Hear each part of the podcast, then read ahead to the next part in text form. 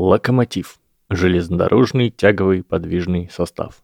Это если официально. А если не официально, то это та хрень, которая двигает вагоны. Будь то паровоз, тепловоз, электровоз или что-то там еще. Слово французское, но восходит к латинскому «locomovio» – двигать с места. И да, если вы знакомы с английским, то нетрудно различить тут глагол move – двигать и location или локацию в значении места.